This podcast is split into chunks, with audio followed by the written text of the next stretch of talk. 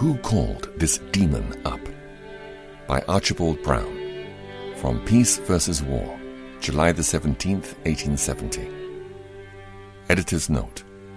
Brown is referring to the upcoming French-German War, July the 19th, 1870 to May the 10th, 1871.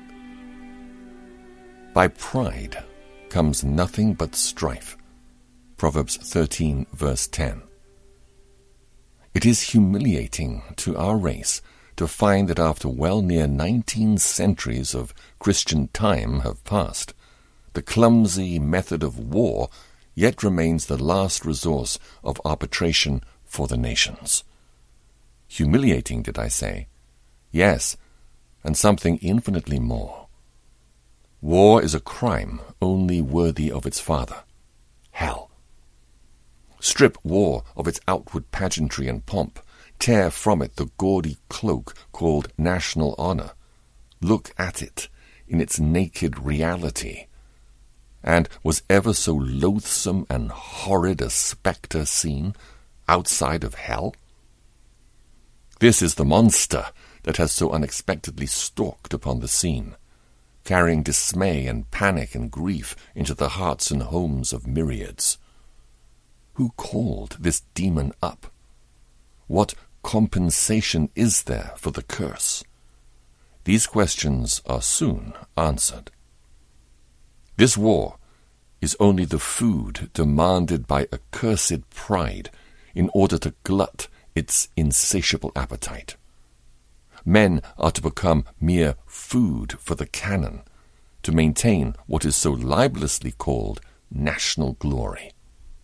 It looks like bitter sarcasm to contrast the paltry causes of war with the dreadful results of war.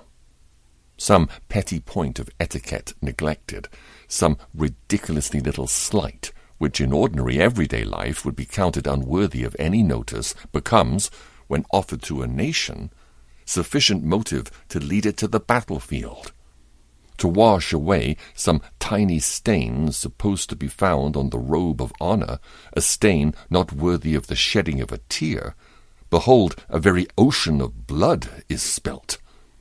To avenge an insult, to maintain the old bugbear of the balance of power, or to glorify the ambition of a man. Countries are desolated, trade is paralyzed, blood is spilt in unknown measure, agonies are endured by those who are as innocent of the quarrel as newborn babes. And all the miseries contained in that one word war are let loose upon the continent. It is horrible and sickening beyond all description to think that even this week there will be heard the roar of the cannon and the sharp crack of the rifle, carrying death to a thousand hearts. Who can bear to contemplate without a sigh the wives that will be made widows, and the multitudes of children that will shortly become orphans?